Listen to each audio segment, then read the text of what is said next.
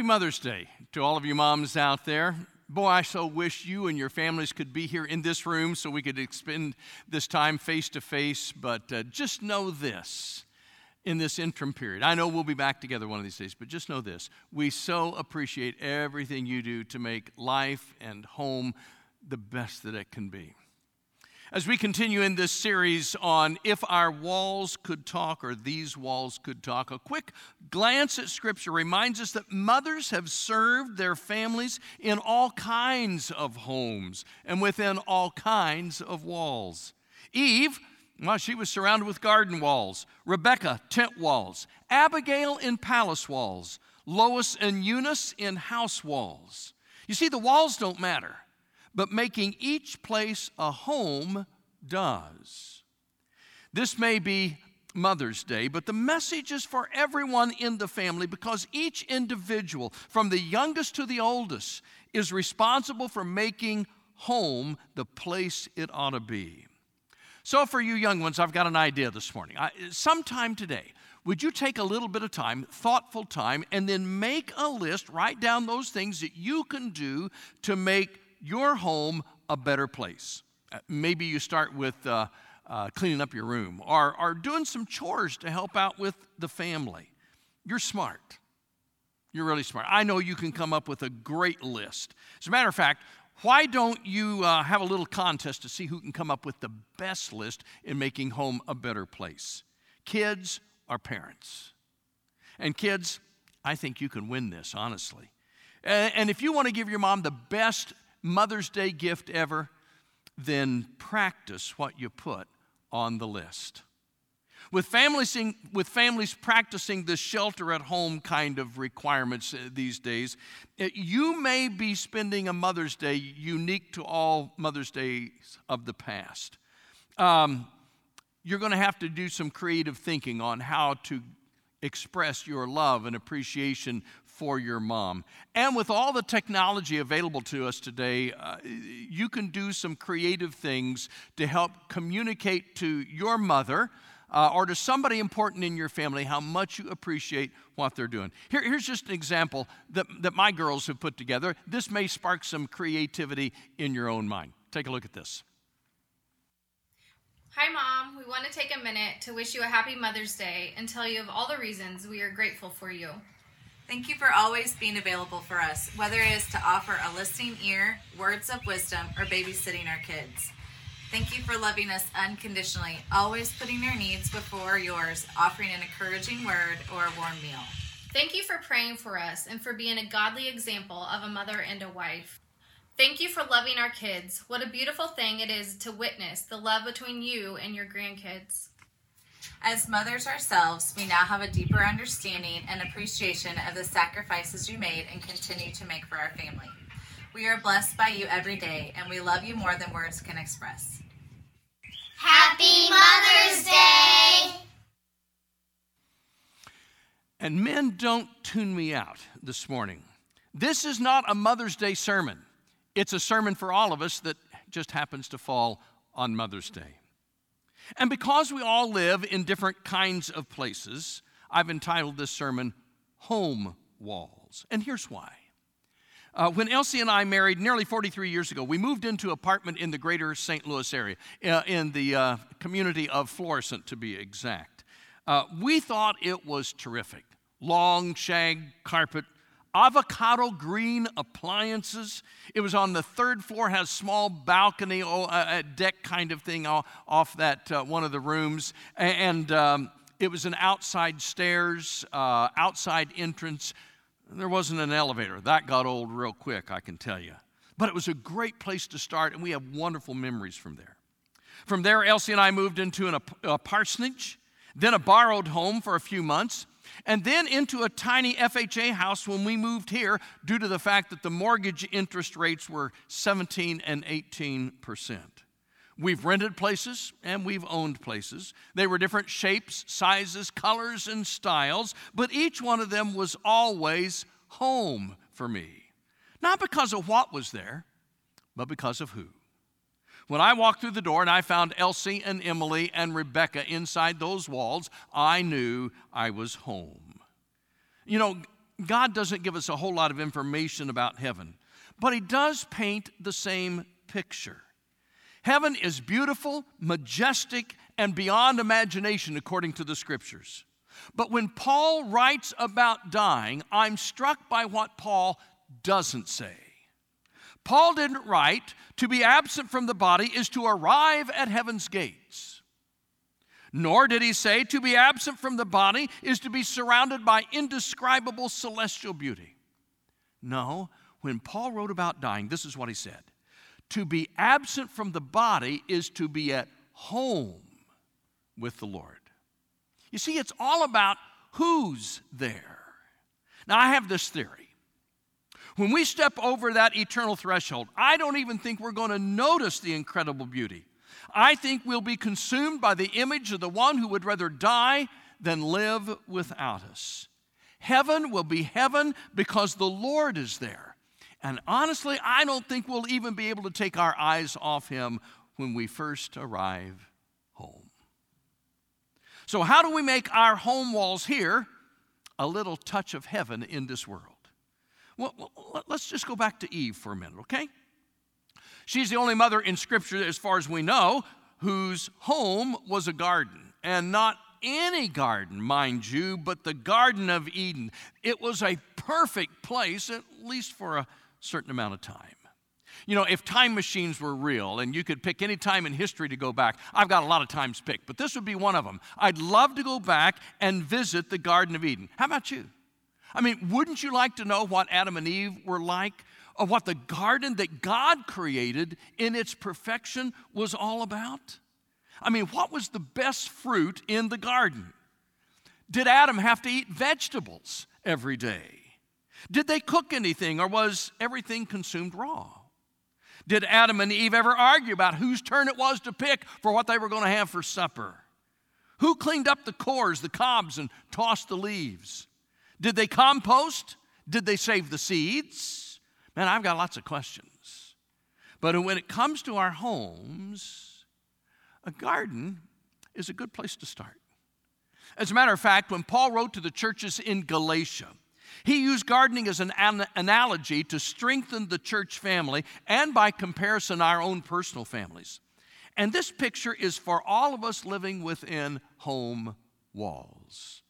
Galatians chapter 5, verses 22 and 23. This is what we read. But the fruit of the Spirit is love, joy, peace, patience, kindness, goodness, faithfulness, gentleness, and self control. Against such things there is no law. Now, there's just one fruit in the garden. Did you notice? The fruit, singular, of the Spirit is, and it is a powerful fruit. The fruit, however, is described in nine different terms here. And this seems to be confusing to people. They think it's nine different fruits. No, it's one fruit. This is all supposed to be evident in the life of a Christian, but nine descriptive terms so that we understand what this fruit is like. Now, that, I, don't, I don't have a problem with that. Suppose uh, you'd never seen or tasted a strawberry.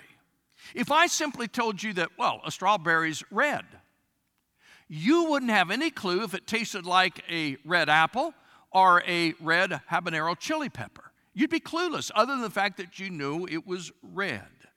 But what if I described a strawberry with a little bit more detail? Wonderfully sweet fruit, distinctly pleasant aroma, somewhat triangular in shape, covered with tiny edible seeds, juicy texture, perfect on homemade ice cream, great for making jellies and jams. Now, I realize you still wouldn't know what it tasted like, but you could at least recognize it and you'd be at least excited about trying one and tasting it. Paul describes the fruit of the Spirit in such a way as to make it recognizable and desirable. And the first descriptive term, of course, is love.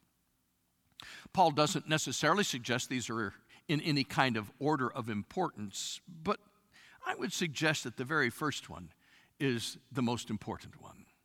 You see, love, love for the Christian is the heartbeat of all that we do and all that we are. It is the heartbeat of the greatest commandment to begin with. Mark chapter 12, verse 30 and 31 Jesus said, Love the Lord your God with all your heart and with all your soul and with all your mind and with all your strength. The second is this love your neighbor as yourself. There is no commandment greater than these.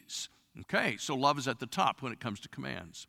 Love is the virtue that consolidates all others. Colossians 3:14.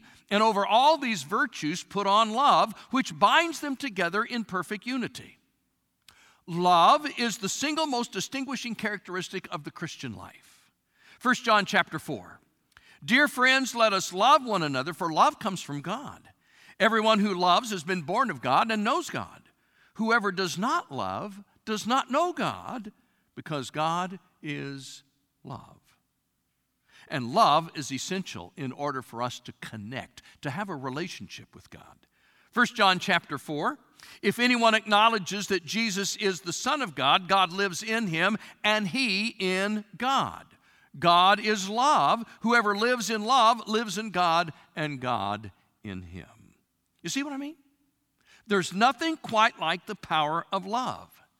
And if we don't get this one, none of the rest of the descriptive, descriptive terms or virtues really matter. We won't get them either. So, love is the starting point.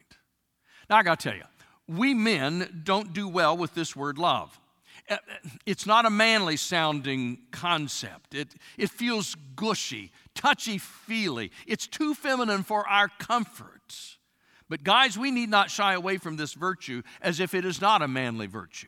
As a matter of fact, the greatest father of all is described as not just loving, but being love. God is love. Now, what does that mean? That, that's kind of a, a, a tough concept to get our hand uh, and head around. What is the meaning of God is love, and, and exactly what kind of love are we talking about here? Well, the problem for us is our own language limitations. We have one single word that covers a whole arena of feelings.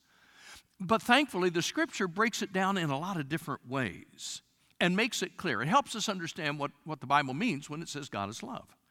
The word we have read in every passage about love so far is the Greek word agape. Now, you've probably heard that word before. It is the word that describes the love of God.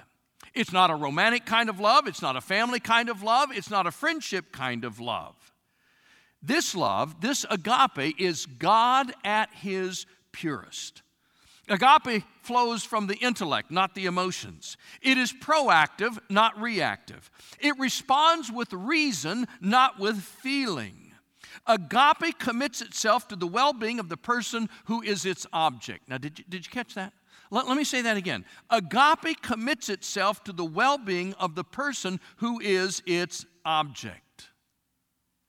Agape never says, I will love you if, because that's conditional. Agape always says, I love you in spite of. That's unconditional. That's unselfish. That's totally adequate. Every other virtue is secondary to this love. Agape is the umbrella under which every other loving expression of our lives becomes genuine and real. So, how does this love of God translate into our lives? Well, basically, agape means that you commit yourself to the well being of the object of that love. Now, most of the time, our minds would go to spouse or children or parents or close friends. But this also applies to the grouch that lives down the street on the block with you that you don't really even care about being around. You can still be concerned about his or her well being. You see, that, that's where this lifts itself out of our feelings and becomes a choice that we make.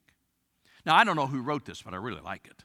I always thought agape was love for the unlovely until I realized that agape doesn't even notice unlovely. And why is that true? It's because love is a choice. Okay? It, it's a choice. Mother Teresa said, if you can't do great things, do little things with great love. If you can't do them with great love, do them with a little love. And if you can't do them with a little love, do them anyway. That's agape. It's doing what is best for someone else, whether you feel like it or not. It's doing the right thing. It's making the right choice. 1 John chapter 3 says, Dear children, let us not love with words or tongue, but with actions and in truth. In other words, love is a verb. it is an action word. And there's a couple actions that are important for us to understand. The first one is love connects. That's an important action. I believe the Spirit of God works through our connections and relationships. I, I got to tell you, folks, this shelter at home requirement has given me a whole new appreciation for Noah. For Noah was stuck on that floating zoo for a year with just his immediate family and a, a whole cast of creatures from this earth.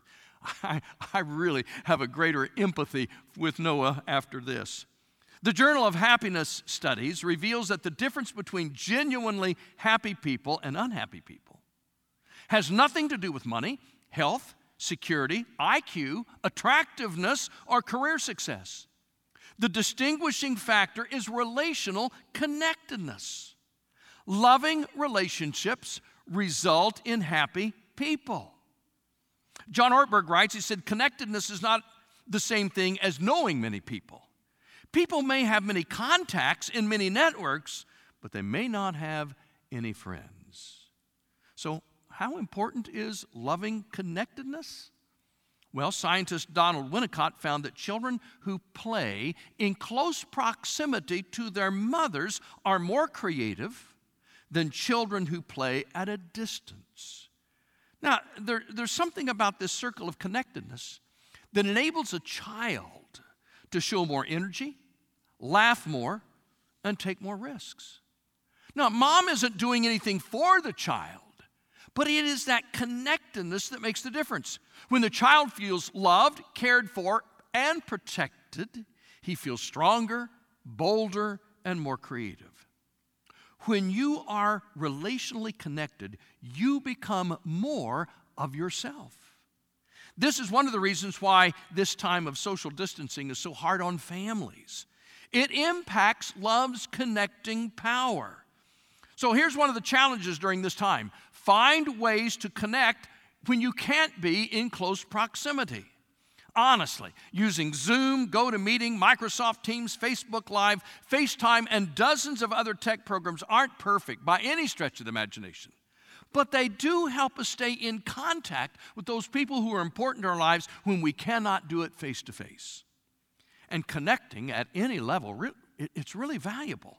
Robert Putnam made a powerful observation when he noted As a rule of thumb, if you belong to no groups but you decide to join one group, you just cut your risk of dying over the next year in half. Wow, that's incredible. Which is why life groups matter so much. It's not optimum right now. Our life group isn't able to meet face to face. But we are meeting by Zoom. And I'm telling you, that's a whole lot better than not meeting at all. Stay connected. And love not only connects, but love also obeys. John 14, 15. If you love me, Jesus said, you will obey what I command. Any parent knows this is one of the finest expressions that a child can offer to their parent. When a parent asks a child to do something or a parent asks a child not to do something, when the child obeys, it is a reward, it is an expression of love. When you disobey, you are dismissing your, your passion for your parents. It is an act of contempt. And what's true in our relationship with our earthly parents is also true in our relationship with our Heavenly Father. How do I express my love for God? You see, this is another thing we guys struggle with. You know, okay, I'm supposed to love God. What does that look like? I know what it means to love my spouse, my kids, or a, or a close friend, but what in the world am I supposed to do with love God, who I can't see and who I can't wrap my arms around? How do we do that? Jesus made it so clear and simple. Jesus said, If you love me, keep my commandments. Or you could say it this way When you keep my commandments, when you do what I ask you to do, it is an act of love to me. You see, we don't want to show contempt for our Heavenly Father. So let's do our best to express our love in our obedience. Loving God is becoming more like Him. And obedience isn't just avoiding the thou shalt nots of Scripture, it is actively doing what we've been asked to do and model for others what following Christ is all about. And guys, that's something I can understand. That's something you can understand. How do I love God? I do what He tells me to do. And that goes back to Him as an expression of love. And when we connect through love, and when we obey in love, it results in joy. That's the next one in this descriptive list.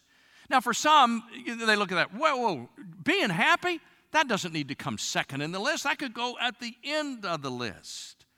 After all, is being happy all that important? Let me tell you something. Love and joy are more connected than you can possibly imagine. Listen to the words of the psalmist in Psalm 90 Satisfy us in the morning with your unfailing love, that we may sing for joy and be glad all of our days. You, do you see that? When God expresses his love to us, it brings joy and gladness all our days. I believe joy is the natural outgrowth of such love. And when we understand that the all knowing and the all powerful God of the universe loves us even when nobody else does, it still brings joy.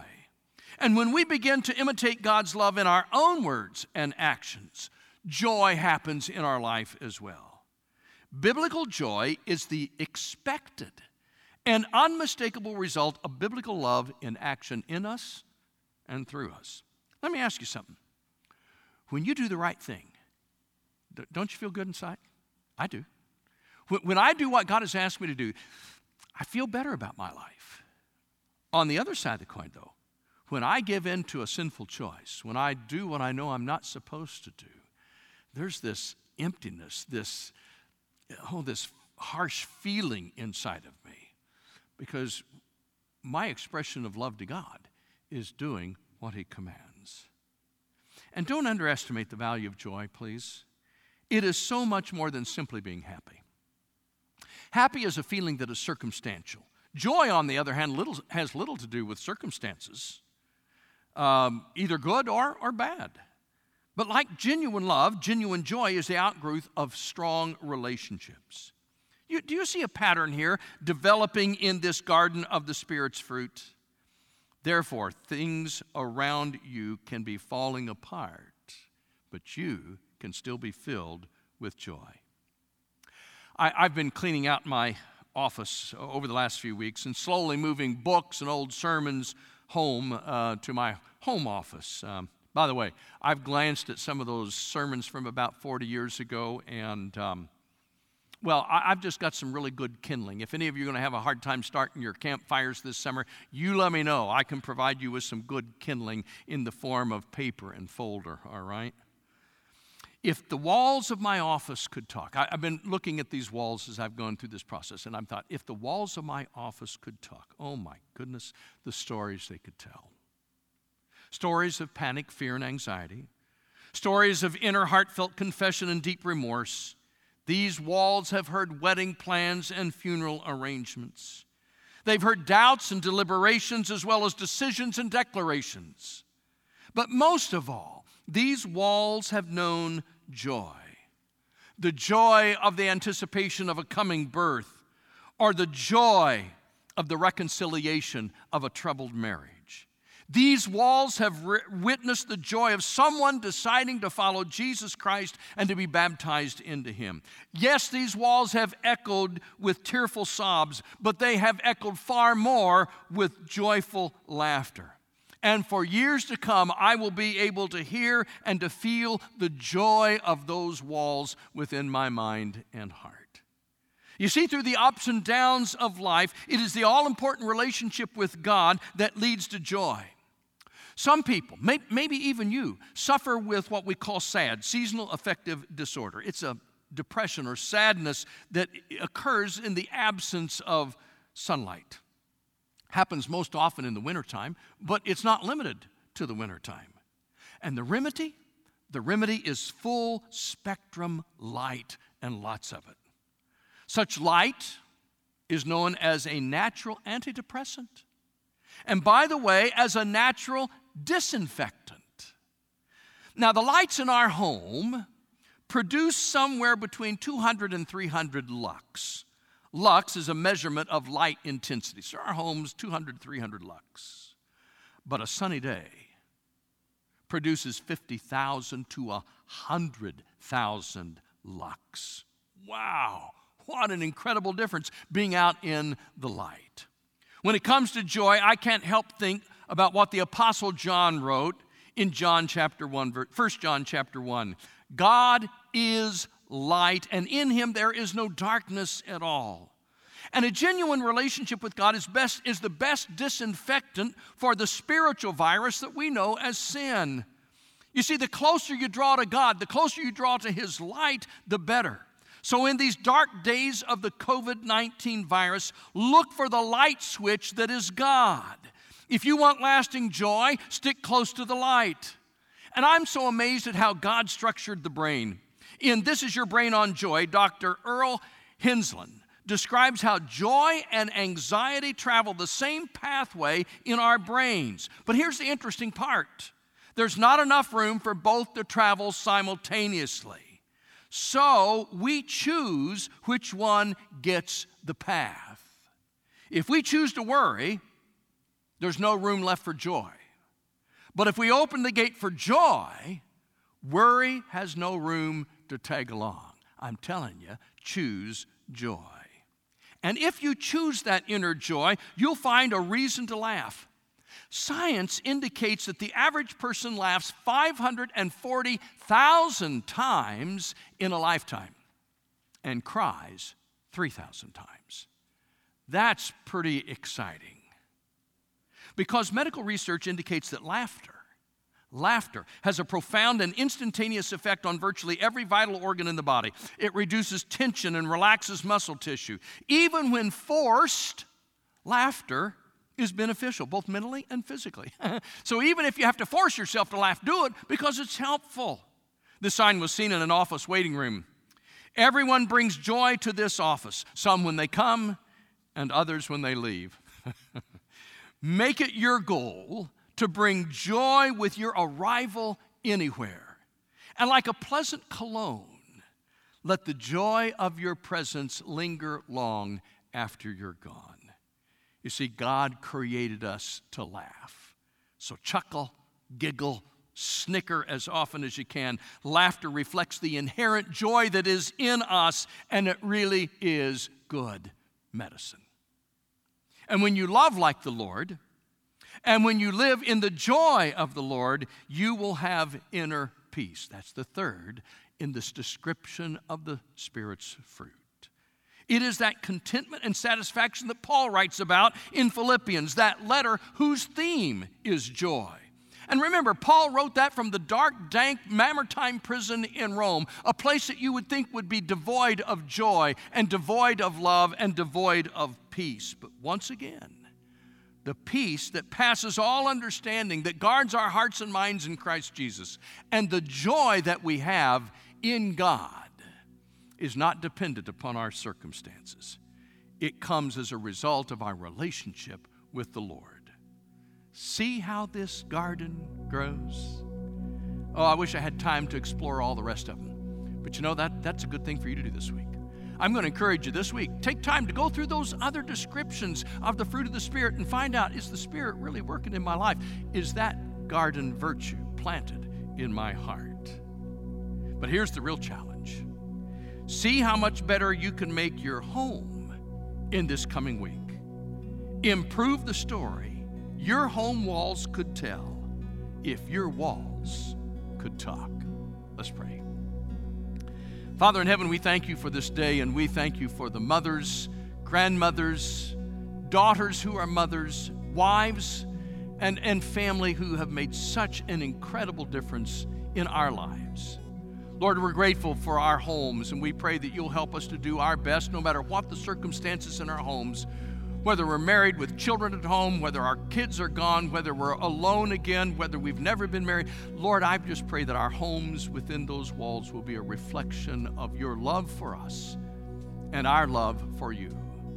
Bless this day our lives to be an example to the world for your glory and for your honor. In Christ we pray. Amen.